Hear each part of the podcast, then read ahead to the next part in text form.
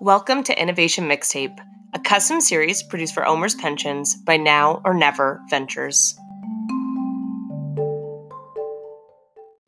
We believe that changing a company from the outside is hard. That's why we have found a collection of gurus, pioneers, and creatives to help us explore market changing and innovative ideas within pensions, age tech, and building ventures. You'll hear from executives at large organizations such as Standard Life from some of the most creative agencies in the world, and from leaders who have built game changing ventures themselves. We hope you enjoy and, most importantly, learn.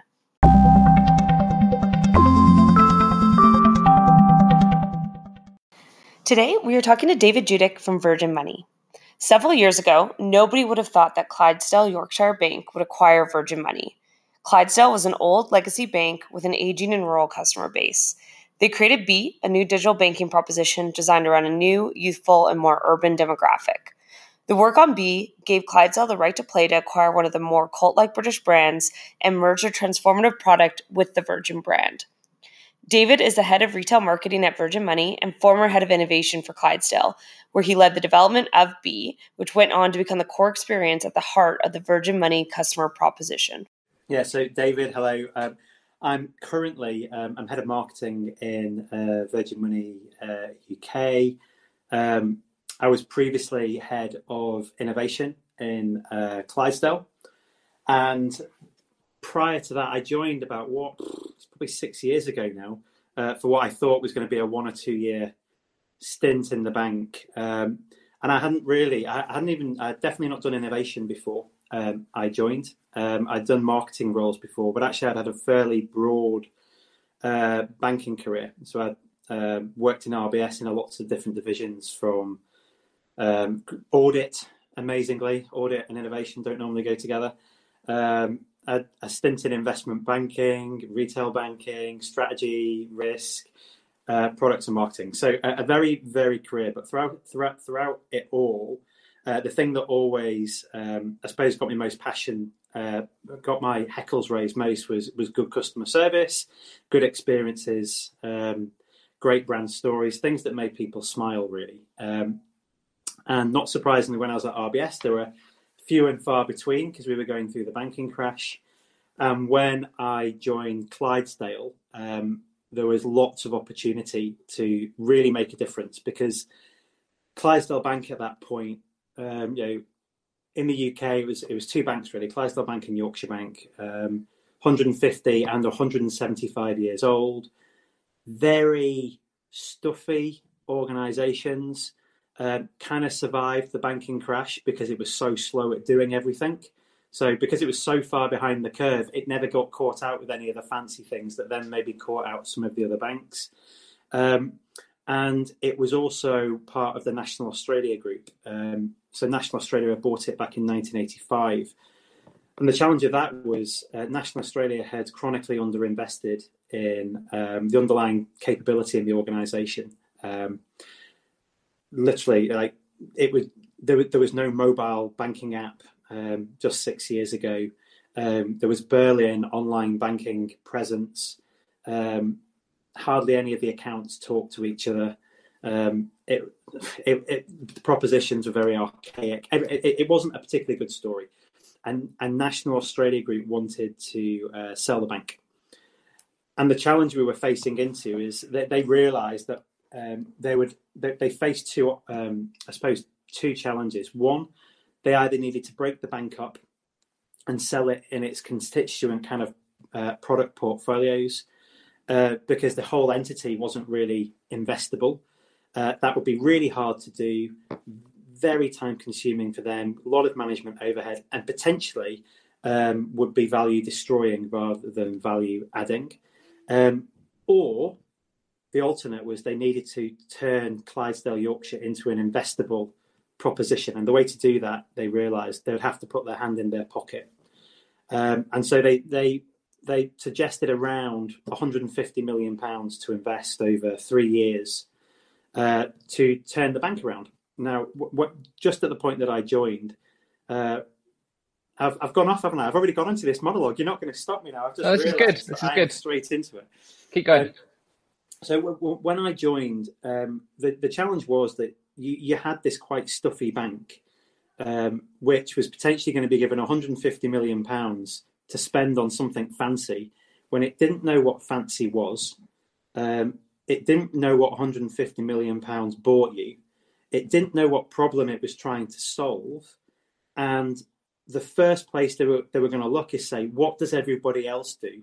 How can we spend 150 million pounds to close all these gaps to what everyone else does? And you go, well, okay, if your problem is how do we catch up to everybody else, that's maybe okay. But is, is that the problem you're trying to solve? Um, the problem we had, the big problem was how do we make ourselves investable? And you don't, you know, investors don't come in and invest in a bank that's behind the curve or five years late to everybody else, but has closed a couple of the gaps.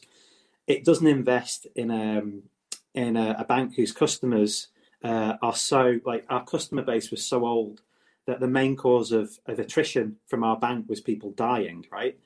Um, so we needed to completely transform not just our technology, but how our own people thought about what the problem even was. Um, because otherwise we were going to waste 150 million pounds. So luckily, I, I, joined partially because that was the challenge that was put on the table, and I thought it could be quite fun to uh, tackle it. Um, there were a couple of people who joined the bank, uh, like within a year or two years of, of, me joining, who were there to try and shake it up and transform it and prepared to do things in a slightly different way. And actually, when I joined as well, there also uh, we'd also taken the decision to work with um, an external innovation innovation agency, so one that Ian used to work for. Right? main remit was to, uh, I suppose, to do two things. One was to uh, really, again, shake up our way of thinking, and then obviously then help us to land on um, a proposition and to, to counter forward a few months and then you can feel free to ask me questions about it how do we do it um, one uh, we made a fairly bold decision to uh, take a very small number of people who generally didn't know very much about the bank and take them out of their day jobs um, put them in a different uh, in a different building completely and set them a challenge um, and and every couple of weeks they would have to do it. We would ha- I was one of them. We would have to showcase what we thought our answer to that problem was. Um, the problem, the the the the, uh, the, new space that we were given was so different um, that in the first week, job number one was literally wiring it. So we had no internet access, we had no Wi-Fi, we had a few empty walls, and we had a few tables and chairs that had been left over by the previous occupants we were wiring it. It was it was talk about changing, taking somebody out of banking. I'm going. Well, I'm I'm here to do kind of innovation and product design. No, I'm currently here to wire up because we can't do anything else without it. Very very liberating and very very grounding at the same time, and it forged a, a bit of a community uh, spirit uh, with the, the, the folks that we were then working with. It, we were no longer risk people or innovation people or legal people or product people. We were just folks wiring a floor. Um, so that was that that was the fir- that was that was the first thing. Second thing was how we started to, um, I suppose, ap- approach the, the the definition of the problem and then the solution. So you'll no doubt be familiar and bored to tears with things like design thinking and agile sprints, and um, but that's kind of what we did, right? Um, we we approached it with that kind of mindset. We brought in a load of um, tools and a load of thinking from uh, Market Gravity and other consultants. And then quite quickly, we adapted them to the way that we wanted to work. So we didn't stick rigidly to them. Um, some of them I found really quite frustrating. So rather than get frustrated with it, we bin them. Um, and we and we worked out which of the processes not just helped us to have the ideas, but helped us to uh, explain what we were doing to um, to our sponsors who weren't there with us every day. And again, there were there were some wacky processes which worked really really well for us to help us uh, land on ideas and prioritize ideas. But when you tried to take our stakeholders through them, they were just like their minds were blown. Um, so again, we either modified them or we threw them out. Um, what were some of the things that worked really well with the stakeholders? To interrupt your monologue, like yeah, well, I'm thinking like Helen's a force of nature. Yeah, um, well, um, so I'll give you I'll give you one that worked really well for me in the project, but didn't work with, well with stakeholders, and one that worked brilliantly with the stakeholders. So um, I'll start with the, the, the stakeholder one. We basically had uh, one of the tools was um, uh, cracky, what what do we even call it? It was it was the experience map. So um, we went through um, first at a high level a number of key stages of journeys that we wanted customers to go to go through. Fine, fine, fine, fine, fine. You just map them out. Um, the thing that um, for me made it quite powerful was when we started to rate that touch point for how customers would feel about it. So, what do we do today? Is it um, w- does a customer hate it? Is it are they fairly meh about it? Uh, do they like it? Would they become a real advocate of it? And then you got to like the top point of you know, hero. Uh, would they uh, would they literally go running from the rooftops, and run up to the rooftop and shout about this to everybody? Now, if you're in a room with bankers, it's amazing how many of them think that uh, going from this screen to that screen in an application process is a hero journey step. It's like, I don't care how good you make it, no customer is ever going to shout about it in that way. So it was both incredibly powerful to see um, genuinely what makes a difference in a journey if you want to design an amazing experience. And also make people realize that not every single step of an experience needs to be brilliant it just needs to be good enough with some really brilliant moments. But also, you cannot afford to have a single value destroying moment.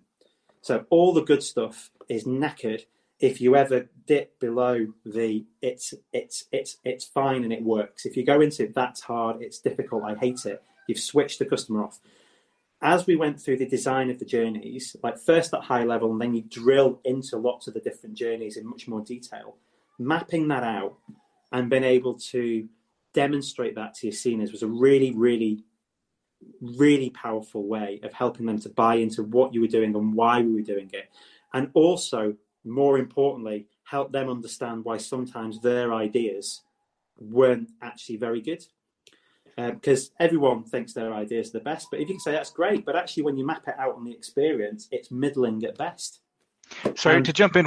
When you were when you were mapping, did you have any constraints that you were given, either system capabilities or were did they just say make the best possible experience? Uh, a bit of both. I, I, think different stages. So um, we, I, suppose, we were doing proprietary. We were designing and building our own proprietary software. So initially, uh, we could start with a fairly open mind. Uh, inevitably, though, that software would still be connecting into some back end systems. So we would, over time, at certain steps of the journey, bring in um, some of those constraints.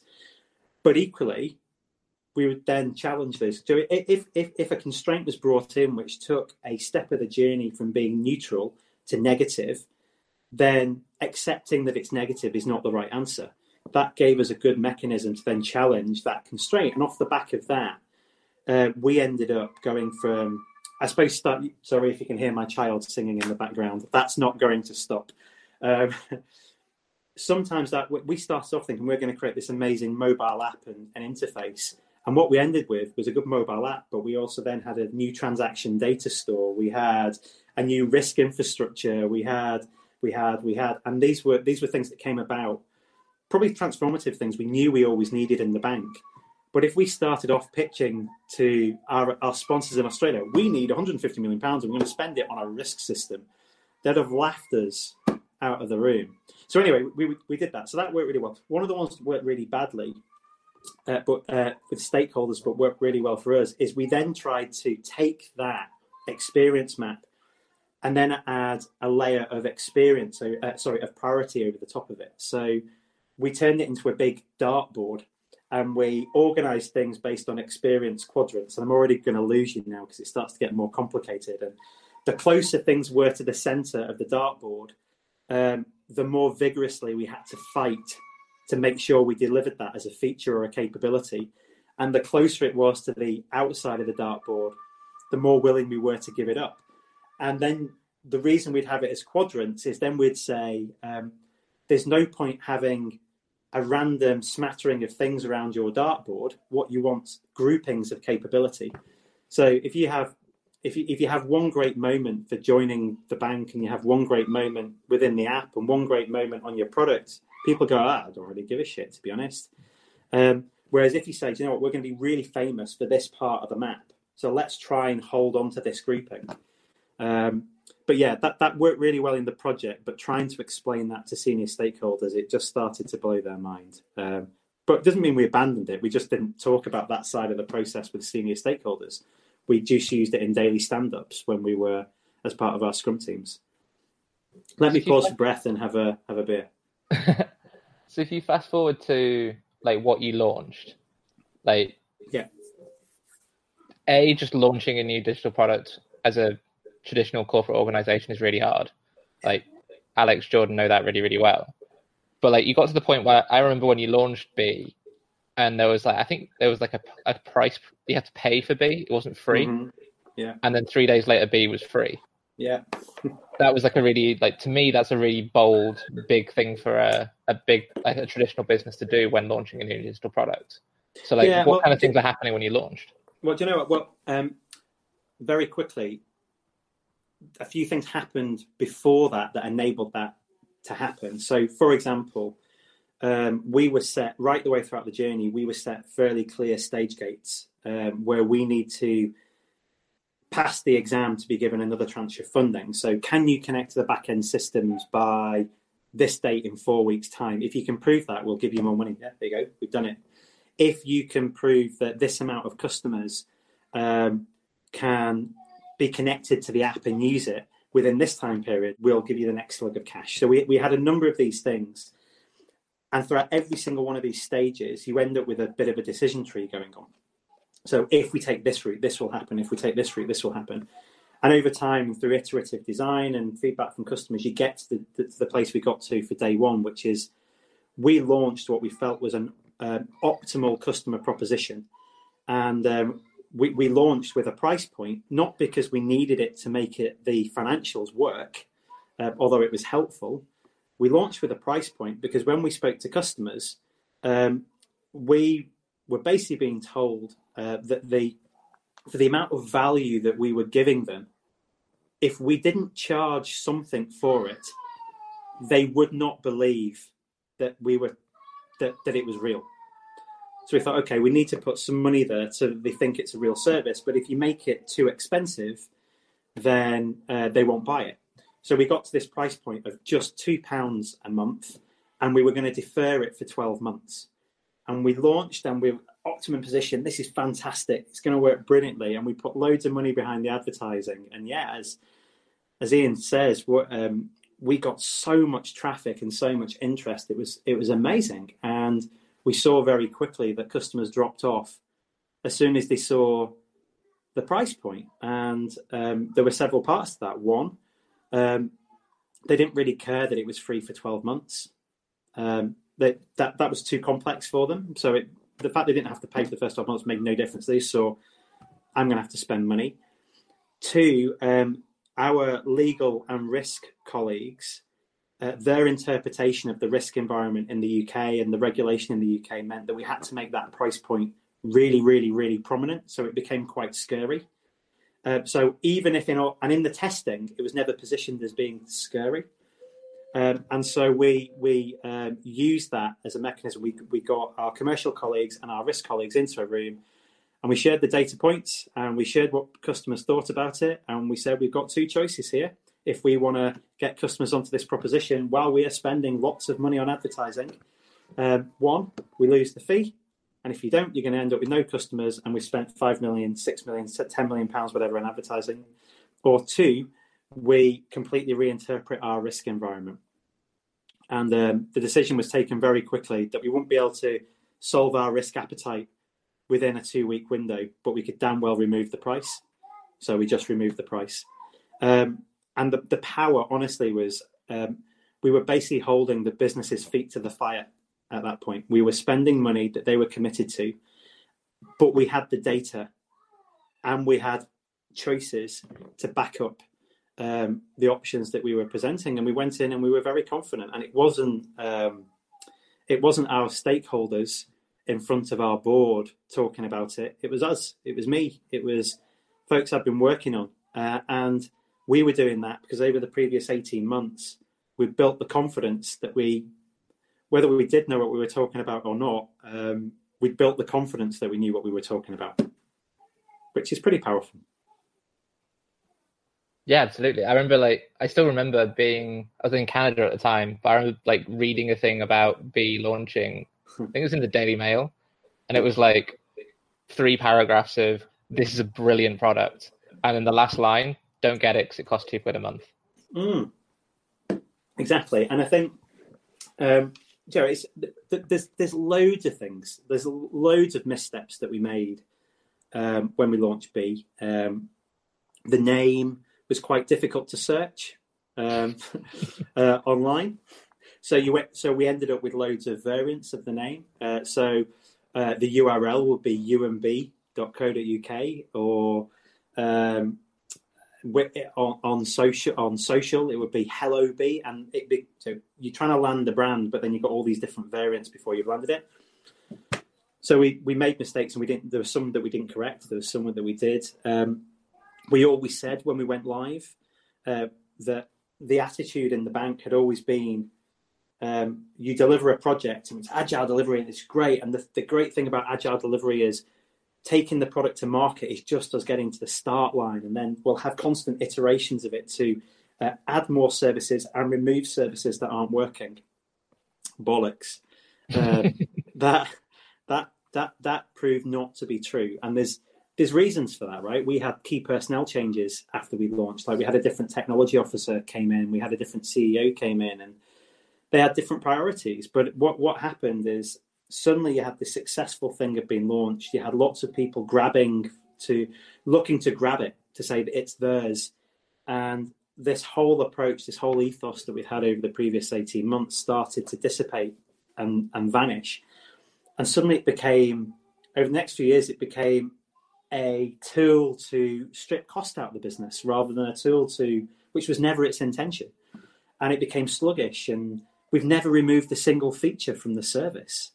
Um, we've only ever added more in, and then you have people in the bank going, "Well, why is it difficult? To... Customers don't know any of the stuff that we've got in here." Well, no, because it you need a PhD to now understand how to work the thing because you've never removed the things that weren't working. You've never improved the things that customers liked because everyone wants to shine. Ugh. So there's lots of things that we've learned, and I think if there was one thing I'd have done in retrospect, I would have fought really, really, really hard for it to have been stood up as a completely not a separate legal entity, but a separate um, a separate bank and a separate brand in its own right. Whereas what we did, we wanted we because we wanted it to also transform the culture as well as transform the organization. We kind of pushed all the people who'd worked to get it to where it was. We pushed them back into their departments to try and change their thinking. And all that happened is we lost focus. And you know, um, we had amazing momentum when we started. We've still, it, it's still been fabulous since, and we'll go into some of that in a moment. But it could have, been, it could have done for Clydesdale what, um, what Monzo, what's become Monzo. Like Monzo's at four million customers now, and even now, Monzo has far fewer capabilities than than B has, or or the Virgin Money app as it now is has. But it's really easy to navigate, and it's really single-minded and it has a small group of people making decisions and living by the consequences of those decisions and reversing those decisions if they prove to be wrong. Whereas where we got to was we moved from that fast fleet of foot, we put a price in, we reversed that price out really quickly to something that takes 12 months to have a business case to make a call about whether you make a change. And you don't win by doing that. So um, I would absolutely say um, if there's one mantra to hold on to, you know, it's hard. It's really hard to get something transformative live. It's even bloody harder to protect to protect it and nurture it and and hold on to it and allow it to grow and allow it to breathe. That's really hard. That's really hard. Was it kind of overlapping with the legacy bank as soon as it was launched? Like obviously you launch B, you start getting customers coming into B who are probably you weren't cannibalizing the existing customer base of the bank because you were targeting a different customer yeah. segment. Um, but once it was launched, like obviously you've got a traditional like the old bank that's 175 years old and has millions of customers. You got the new bank that is like gathering pace in the tens and into the hundreds of thousands. Yeah. Like how quickly did it end up coming effectively back into the mothership, or was it never really that far away from it? Yeah, well, it there. I suppose very quickly it went back into the mothership. So pretty much when it launched, um, people who worked on it moved back into the mothership. But then you start, it's all about agile scrums rather than dedicated resource, and it just didn't quite pan out like that. But how things like our sales channels, for example, um, selling it online, we would either you would either land at our traditional website, Clydesdale Bank or Yorkshire Bank, and suddenly see this B branding and think that that that's a bit alien or you go direct to the standalone B service, um, which is great, but then um, you don't get free traffic going to B because it was too early in its journey. You had to put a lot, lot of money behind it. So that was only working whilst we could drive traffic to it. So suddenly you have the bean counters in the organization starting to say, okay, well, you know, it's cheaper to get the traffic by taking it from Clydesdale, Yorkshire, but then you've got this brand contamination weird thing going on. And then it was sold in our stores, but the stores were Clydesdale Bank and Yorkshire Bank, and the people who worked in our stores um, were traditional Clydesdale Bank and Yorkshire Bank people. Um, you know, we set up a brand new contact team to support. You know, we, we didn't have the perfect joining journey. Um, we took a few shortcuts. We did that knowingly, but we but we set up a special contact team to help support customers through it. And so we recruited people who weren't bankers. We auditioned them rather than interviewed them. So we genuinely took them to a theatre and auditioned them on stage. The point being that whenever you speak to a customer, you're putting on a performance. We don't care what mood you're in. We don't care what you're talking about. You, have got a you've got a script and you need to sing it. Uh, so we auditioned them, and that was amazing. But ultimately, that that that juxtaposition of that experience in say the B app and the B website and the B contact center with a Clydesdale Bank store and a Clydesdale Bank website and a Clydesdale Bank contact person. Oh, it was it was it was challenging, and it and it it's taken a hell of a long time to start to transform transform that um, that beast that was Clydesdale um, or Yorkshire. So then you went into this like at that point. Then you started to acquire customers you did some really interesting things with like Studio B, like building sort of the flagship branch, and yeah.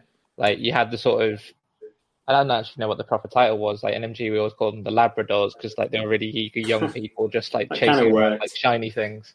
Uh, um, so it was like that was kind of a bit interesting. Then there's like things like B Works and doing things for small businesses, yeah. and as you like add went on to add features, um, and then suddenly you buy Virgin Money. So like I think yeah. when Alex and I were over with you guys in Glasgow three and a bit years ago now, um, we went and saw 10x, if I remember mm-hmm. rightly. And 10x at the time were effectively doing a load of stuff because they were going to be like Virgin's new core platform. And then fast forward a, a few years. Did Didn't quite. I'll tell you, I'll, I'll, I'll, yes, I'll tell you a bit of the story of that. So, um, I mean, certainly, despite the negativity that I've, I've positioned about um, how hard it was once B went live. we were still desperate to try and keep the spirit alive and breathe, constantly breathe new life into it. So things like um, Studio B in London, um, that was our version of a lab, right? Every every bank in the world is coming up with an innovation lab and populating it with bankers who would ask a banking question and come up with really banky answers, but they would really feel really, really cool doing it because you know they didn't have to wear a suit. Um, so our our response to that was to take a store, like a, take a bank branch, and um, put a lab in the middle of a bank branch on a busy high street, um, so that uh, any customer could walk in and see what we were doing and could contribute to both the problem and the solution. Um, we had one rule in the lab, and that was no bankers were allowed. So um, we had a facilitator. So we worked with a couple of different agencies. Like we, we already worked with Market Gravity for a variety of different things, but we wanted different ideas. So we had a number of different agencies running, facilitating the design thinking element of the lab. Because guess what? They knew how to do that, and we didn't because we were a bank. Um, and then we got, yes, Labradors who were, in effect, they were surrogate customers. So people who didn't know anything about banking, uh, not not cynical yet because they were generally kind of mid twenties, maybe out of university, um, trying to build their own career, not quite sure what to do yet. didn't want to work for a bank. Very, very important because therefore they were willing to voice their opinion, vote like really vocal, because they weren't trying to get a job at the end of it. Um, and we created some amazing ideas through that process. Like for me, uh, I know it sounds a bit. Um, I know it sounds a bit self-congratulatory, but we but we um, we innovated innovation. I think in that approach, we really did something quite different. Um, but again, we still face challenges because you you come up with you, you do that, but then our delivery vehicle behind it couldn't keep up with even a fraction of the pace of the of the ideas that were coming out. And part of the ethos was we would be able to deliver ideas faster than anyone else. So we would we would publish them online and and people could vote on them and and all that ended up happening is uh, Monzo Bank and Starling Bank delivered them all hell, a hell of a lot faster than we could. So we ended up having to shut down the lab. um, but anyway, there you go. So, but but this kind of ethos, if you think about that ethos coming from, we were constantly trying to look at how do we use the B brand to have this kind of entrepreneurial spirit, challenge the culture of the organization as well as challenge customers and challenge the bank. Um, we got to a point where I think, well, several things had happened. Um, by launching B and B being as successful as it was, and it wasn't, um, and let's be clear on this, we've never got close to the amount of uh, volume of new customers that Monzo, that like uh, Monzo, if you're familiar with them in the UK, that uh, over the last few years they, they've got to like 4 million customers. We got to more like 400,000 customers. But the difference was um, our customers were real. Um, so we have, I think at the last look, we had something like 10 to 15 times the amount of money on deposit through our customer base than Monzo had, despite having 10 times less customers. So we had real customers really using the services and really getting value from it, and therefore living, giving their value to us, which is what a profitable organization wants, um, rather than volume that's not really delivering any value. Anyway, off the back of that, we uh, built the confidence in investors and we IPO'd. So we separated from National Australia Group. That is massive.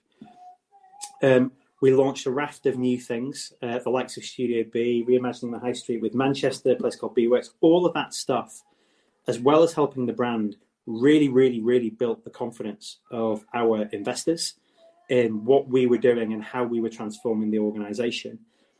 And that then meant that we came when when we started to look at how we accelerate our expansion um, and we looked at virgin money and we thought one of the things holding us back as an organization to be fair was the b brand because it took a lot of money to build that brand awareness i tell you what you don't have to do when you have virgin money you don't have to spend much money building the brand um, and very very complementary customer base wasn't very digital. We were now very, very digital. There was a lot of synergies there. Now, if we hadn't done what we did with with B, Virgin Money would have been looking to buy us. Because of what we did with B, we bought Virgin Money, and um, actually we could have bought several other organizations as well because the confidence in it because of what the investments we've made in the platform we had proper technology capability it was proprietary we demonstrated value. We delivered, delivered, delivered, delivered every pro. Anyway, anyway, so we managed to buy Virgin Money, and as you say, with with with 10x, the the comparison is once we bought Virgin Money, we saw when they started their journey. They posed the very first problem about how they could become a digital organization roughly the same month that we had posed the problem when I joined Clydesdale Bank. And in that time, five, I think it was something like five years, they got to the point where they were telling investors they were 12 months away from launching their digital bank. And they'd spent a lot of money in that time, uh, a number of missteps, and a hell of a lot of things which looked fantastic on paper. Like honestly, when we when we bought them and looked at all the brilliant ideas and all the designs they'd done and all the people who worked in it saying this is going to be amazing in 12 months and you look at them and you go guys in, in that time we've uh, we we designed what you're trying to design we launched it we ipo'd off the back of it we reimagined the high street we drove customers into the bank. We we got true value, and we bought you, and you're still twelve months away from launching. I mean, this tra- it, when you see it in that lens, and and you, and you think about how down I've just been on where B has been after we launched it, it's quite amazing actually the journey that Clydesdale was on um, relative to some of our peers who were also in organisations that were um, a little bit archaic, and you wouldn't think of Virgin Money as being archaic. What do you think? Is there anything specific that we've maybe not touched on that, like, why is it that Clydesdale could do that? And yeah, I know that like Virgin Money, like underneath the surface, actually it's like Northern Rock, and there's a whole load of legacy like to yeah. that. But so many companies really struggle to like get anything out the door, and often like I go back to some of my own experience, like before MG worked with you guys, it worked with Aegon doing what was Retire Ready. And Aegon launched a version of Retire Ready as an MVP and then never improved it. They were like, got it out yeah. the door. Here's this green thing sitting over here away from the blue thing. Mm-hmm. But like they launched a new digital product and like kind of then it wasn't shiny anymore. They got bored of it. And so many big companies do that. Yeah. So what made like Clydesdale the place that like not only did you do the thing, but you continued doing the thing, and the momentum took you into like a really big opportunity. Yeah, I mean, uh, uh again, there's probably a, a, few a few parts to the answer. So, um, how could we do what we did? I think we had a huge burning platform. I know a lot of consultancies talk about burning platform. We, we really had a genuine one, right? We, we, we were at risk of being broken up by National Australia Group. So, um, you will place bets in that environment because literally, what have you got to lose? Um, and a lot of organisations won't do that. Two, I think at the time, the senior leadership in Clydesdale realised that they were quite stuffy bankers, and they made a couple of, um, I suppose they'd made a couple of key appointments. Not everyone's going to do that, but they then trusted those people. Uh, they trusted the judgment of those people. So um, my my my boss um, Helen, who's our, the group brand and marketing Helen Page, group brand and marketing director of at Virgin Money, she was a huge driving force, very vocal, very passionate, but had the absolute backing of um, the board. Uh, and and then the next part to that was um, Helen, against her instincts, I would say, did not operate a command and control structure. She trusted teams of people to get on with solving the problems again, she didn't operate this command and control environment. She trusted people to do it. Um, whereas I think what I've discovered in, in the likes of say Virgin Money is they were so actually so driven by uh, the senior people in the bank that, that they never really trusted anyone else in the organization to go and do the do. So they're constantly second guessing each other and constantly, and that's why in five or six years, they never managed to deliver because nobody kind of had the guts to push the button because they had this real command and control structure. So you have to, you have to, even if it pains and hurts every single sinew of your body, you've got to trust the people doing it to do it and get things wrong, and then be, and then, and then, and then make a different decision to, to rectify the situation if that's what happens. Um, and then I think the, the, the why we why we've continued to invest versus say Aegon who who didn't. We always knew from day one it was going to be a key part of our it, it, it, because it was going to be transformative. It transformed our architecture. So, um, B was the brand. The mobile app was the customer interface of the brand. But underneath that, there's a thing called the IB platform, which is the service layer, which then uh, connects all the archaic systems with the funky systems uh, that we have in the bank and there was just no getting away from the fact that that, that was our big play. Like to unwind that, it would have been, to be honest, Ian, it'd have been impossible. Um, but I still say that the challenge of all that um, was then it was so important that then too many people had a vote and too many people had a voice. And then as soon as you move to then uh, decision making by committee, your old behaviours come back in progression gets stifled, innovation gets stifled, and decisions start to be driven more by cost than they are by growth. So, if you've done all that in five years, which is immensely impressive, where are you five years from now? Oh God, I don't know. I don't know where I'm going to be in six months, to be honest.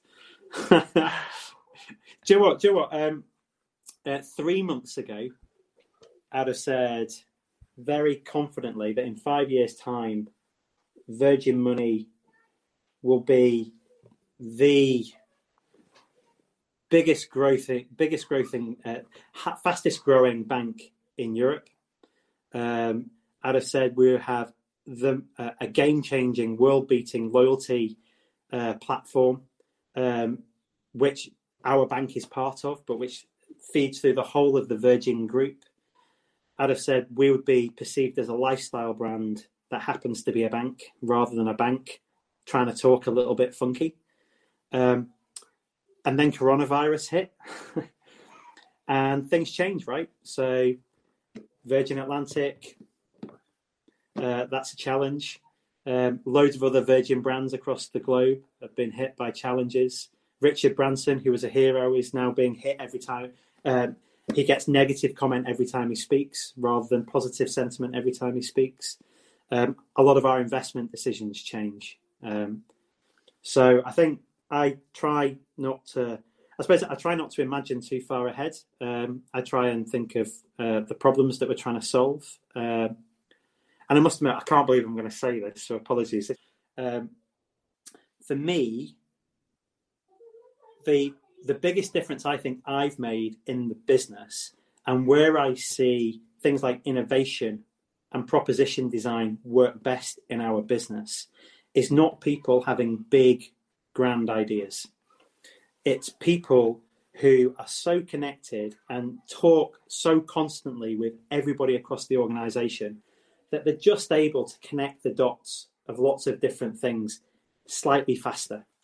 Um, and an example of that I'll give. We we in the last six weeks we have basically launched. We, we, we were due to relaunch our entire bank uh, uh, this month. Um, we're not doing that for probably another year now, uh, I, because a lot of our rebrand of the organisation has changed. And in the last six weeks, we have pivoted completely in terms of what our brand stands for and how we deliver our brand experiences. And we've launched a service called um, it's called Money on Your Mind, and it's initially responding to coronavirus and people having loads of questions about money.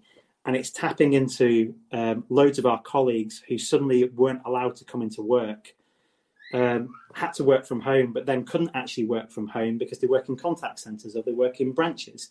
And we've tapped into that and we've created this service which suddenly enables them to speak to customers freely with an opinion. We've removed scripts from them because you can't have an opinion without it. We've um, fr- we've got loads of them fronting YouTube videos offering an opinion, heavily unscripted. So we've now transformed our risk environment because we'd never be allowed to do that. We're doing live interviews delivered by our frontline branch colleagues with experts in industry within 15 minutes of government announcements being made about what we're doing with lockdown and coronavirus. And suddenly you have this proposition underpinned by a platform that we've that we've not built. There was some we we, we did some kind of we had a little uh, feedback platform sitting over in the corner doing net promoter scores, and we've gone. I wonder if we just took that and just shifted it by five degrees, what it could enable us to do. It's now become it is now the cornerstone of our brand. Like if you're at, so in five years' time, money on your mind will be a separate business. it's you know six weeks, and I think that and that's not somebody sitting down and having a grand idea and going, what can we do to have a hero response to coronavirus? It was me and a couple of other people just connecting a few dots. And um, that for me is the most, that if, if, there's one thing I've learned throughout this whole experience and working with likes of Market Gravity, it's that that's it. Help people, help people to connect the little things. Uh, and it's amazing what grows from it one of the things we've been so our goal for as we've gone through these conversations with people like yourself is then like turn that into sort of opportunities and concepts that Jordan, Julia, and their team can go and take on and um, starts to create what the future of OMERS might be. And like, there's a couple at the top of the list. So like, one being we've called it a challenger pension. Mm-hmm. Um, so being like, you could take the the the core competency of the asset management that OMERS have and create a front end layer onto onto something like that. And then the other being um, something around like a bank for retired people. So like everyone goes and creates a digital bank and goes like, we must get younger, more affluent customers, Mm-hmm. and they don't go, old people are rich and they've got money, then they're going to spend money, and there's like an interesting business Mhm. model there. Um, like how have you found like as you've gone through and like B was obviously designed to target younger urban customers because Clydesdale and. Yorkshire Bank didn't have any of them. Um, now you have Virgin Money. Like, how do you find it in terms of continuing to grow and evolve that proposition around niche or like interesting underserved segments that aren't necessarily the ones that the Monzos and the Starlings go after because they're the sort of cliched target market. Yeah, I mean, so in, in the UK, for example, if you look, uh, there's a there's a the the building society, uh, the building society, the biggest building society in the UK is nationwide, and they've basically done. They, they've. They, they've looked at and said everyone else is going after youngsters. Um, we're gonna we're gonna go for the old market, thanks, because hey, that, that they've basically turned the negative of them being a building society and they flipped it on its head and said, hey, being a building society is quite good. Just come and give us all your money, because you're the ones who've got it, and and and that's that's exactly what they've done, and so it can, it can work really well for us. Um, we needed as you know, B and also Virgin Money in a lot of respects. We uh, needed to reduce the average age of uh, the customer base, but we also wanted that value. So our our prime target segment was kind of your mid thirties to late forties, maybe early fifties. Um, probably got quite a lot of heavy outgoings, uh, but hopefully have good earning potential. Now, we're not alone in targeting that. That's where a lot of the bigger banks in the UK go for. It's not what Monzo and Starling go for. And I suppose that's why we've got that value versus volume thing uh, going on. One of the great things about our brand um, as Virgin Money, a lot of people think of Virgin as being quite a young brand, but it's 50 years old this year. Um, so actually, it plays best into that um, target segment. Um, but what I would say is a constant challenge I face into with customer segments and targeting is we we're always too broad. Like we basically split the UK, the whole of the UK, 66 million people into five segments. You're like, how, do you target anybody's needs on that? It's like, I want to target 15 million people. What? Um, so I'm constantly fighting to try and little niches and to try and break people away from um, natural. What, what's the perception of this segment? Like you go, uh, somebody who we would class as an established affluence customer, right? That's one of the names of the segments. And people go, oh, established affluence. They've got a lot of money because they're established affluence and they're probably 50 and and they're starting to grey. And you look at the sub segments and you look at the sub sub segments and you go, well, within that group, you've got um, founders of startup companies who've made a shitload of cash and they're very, very entrepreneurial and they're very young. And you know what? The main thing that characterizes them is they're so focused on their business that they have not got a clue about how to manage their own money. And they don't have time to think about it and they just want something funky, right?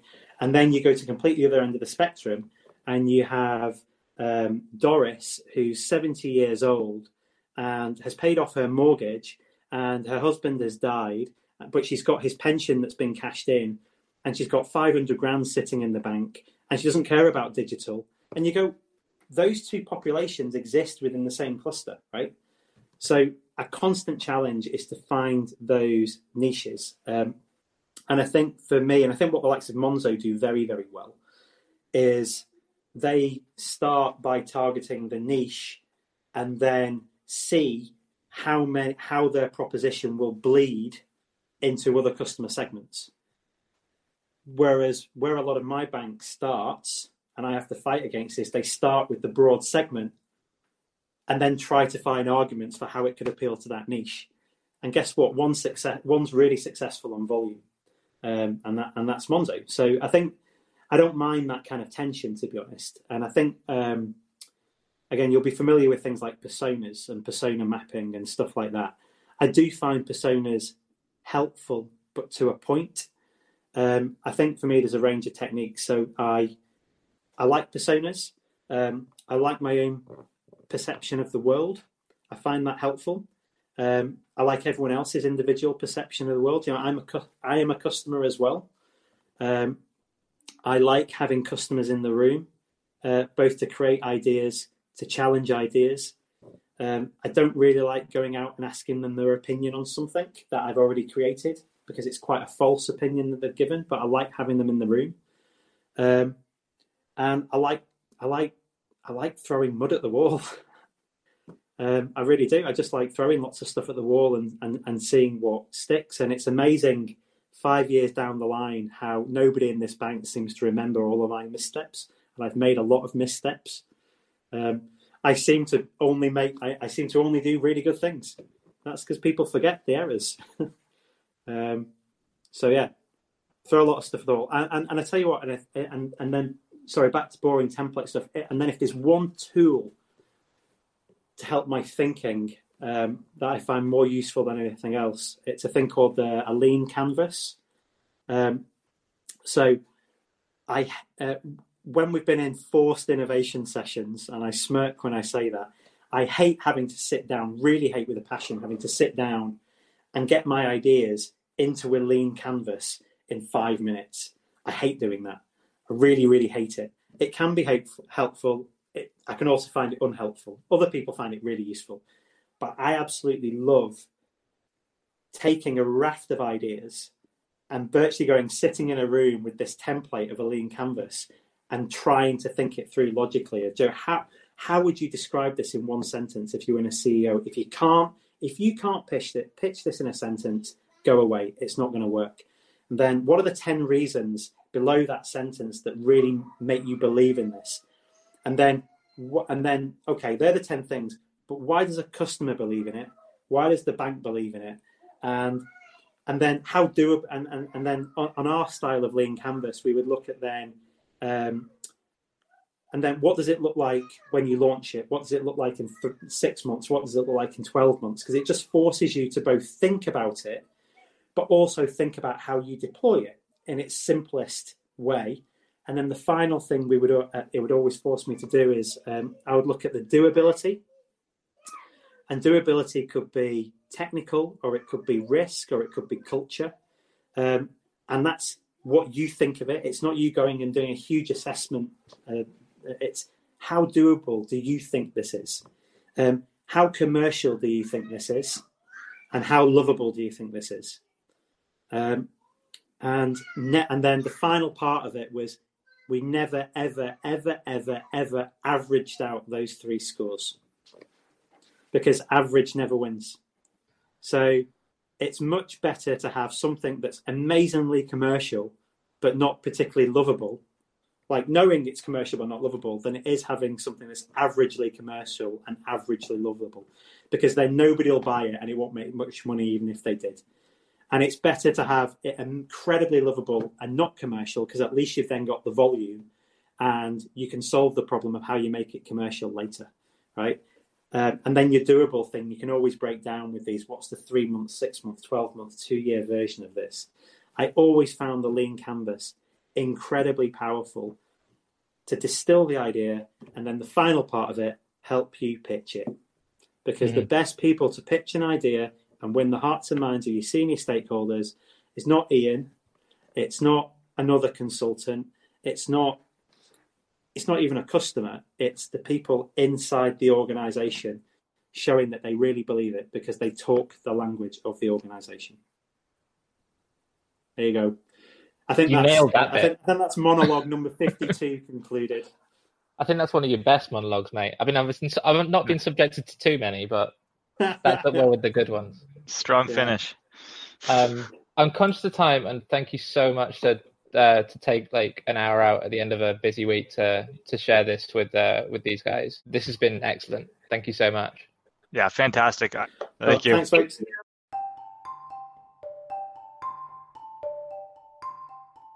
We hope you enjoyed our chat with David and learning about the journey from Old Bank to B to Virgin Money and the many lessons learned along the way. We look forward to next time.